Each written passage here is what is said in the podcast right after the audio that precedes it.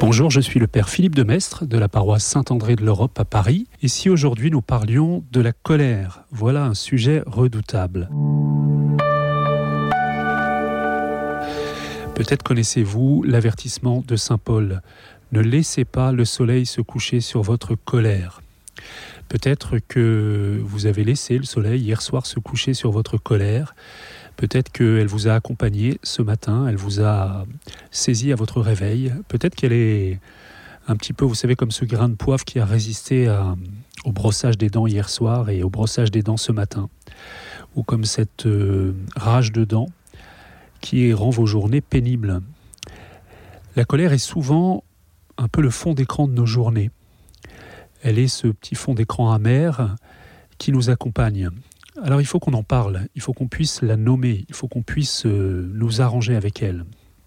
La première question qu'on peut se poser, c'est la colère est-elle nécessairement mauvaise? Si elle nous accompagne comme cela, si elle ne veut pas se taire, c'est peut-être qu'elle a quelque chose à nous dire. À en croire saint Thomas d'Aquin, il y aurait effectivement une bonne et une mauvaise colère. Il y aurait une bonne colère, celle qu'il appelle la sainte colère, celle que nous voyons à toutes les pages de la Bible quasiment. La colère qui est d'abord le fait de Dieu, figurez-vous. Dieu se met souvent en colère dans l'Ancien Testament et dans le Nouveau Testament. Donc avant d'être une passion de l'âme humaine à dénoncer, la colère serait une passion de l'âme divine, si j'ose dire. Colère de Dieu lorsqu'il voit que le plan de la création, tel qu'il l'avait dessiné, a été abîmé par le péché des hommes. Vous savez, cette colère qui va provoquer le déluge. Dieu se repent d'avoir créé les hommes lorsqu'il voit que le mal pullule dans le cœur des hommes.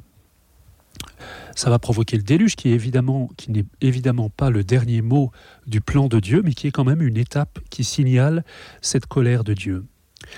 Colère euh, aussi de l'homme qui ose s'adresser à Dieu dans les psaumes. Sur les 150 psaumes, vous pouvez faire cet exercice, vous demandez combien de psaumes expriment une colère. Mais précisément exprime cette colère, ne la refoule pas. Et là, nous avons un élément important.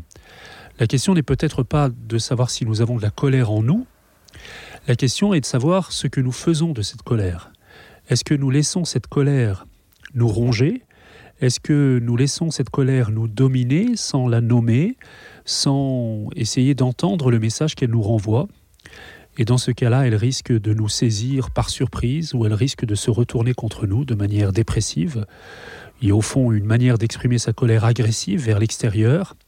C'est celle qui va faire du mal à nos proches, ou une autre manière qui est bien connue maintenant, qui est celle qui euh, nous replie sur nous-mêmes dans une, attitude dépressive, cette colère qui va, euh, qui va nous détruire au fond, qui va nous ronger. J'aurais parlé encore de la colère de, Jésus dans le Nouveau Testament. Est-ce que nous, nous regardons Jésus, lorsque nous contemplons Jésus, est-ce que nous accueillons aussi les colères de Jésus?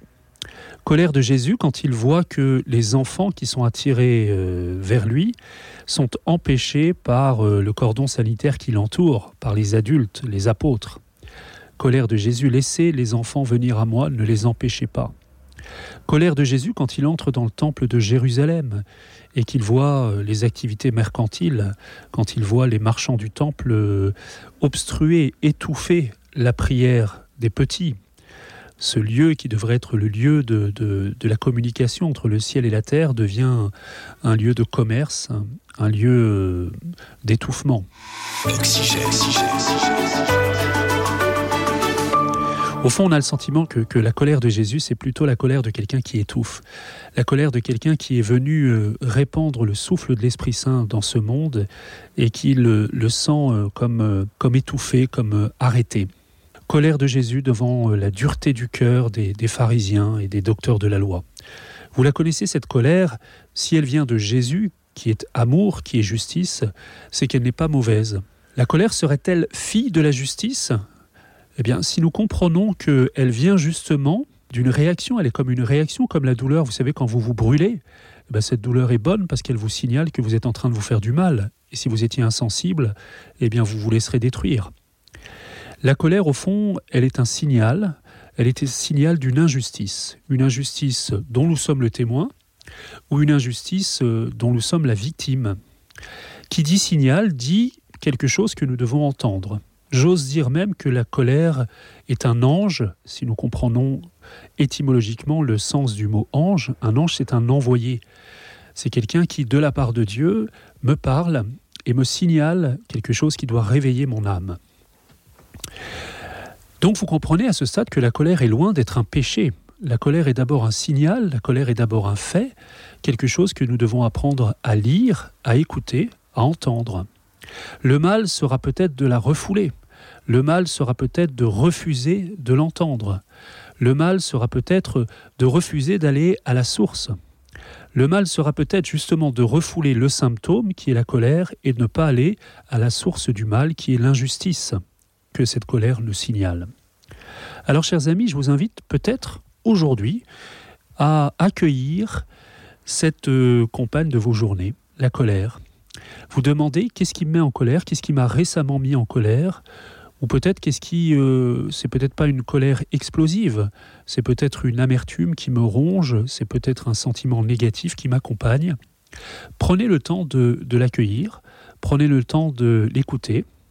Demandez-vous au fond si elle n'est pas en train de vous signaler quelque chose.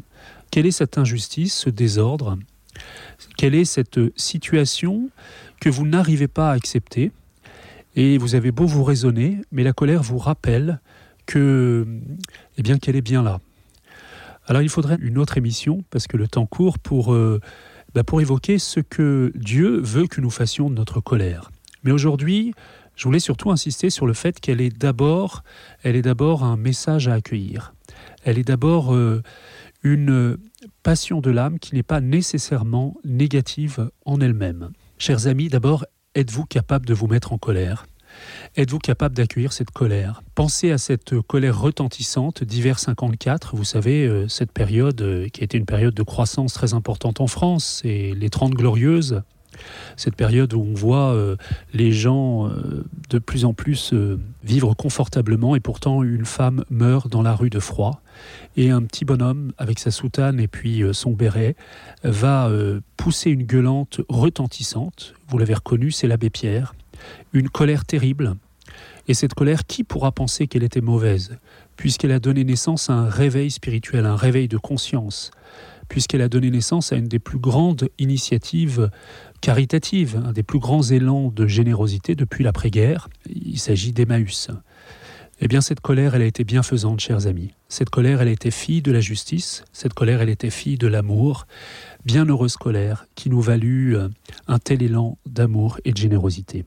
Il faudrait que la colère soit vraiment notre moteur intérieur, qu'elle nourrisse notre prière et nous reviendrons là-dessus. Aujourd'hui, Seigneur, je te présente cette colère, cette compagne de ma journée, celle que je n'ose pas regarder en face, mais que je te présente. Donne-moi d'en accueillir le message, donne-moi de la recevoir comme euh, une parole peut-être qui vient de toi.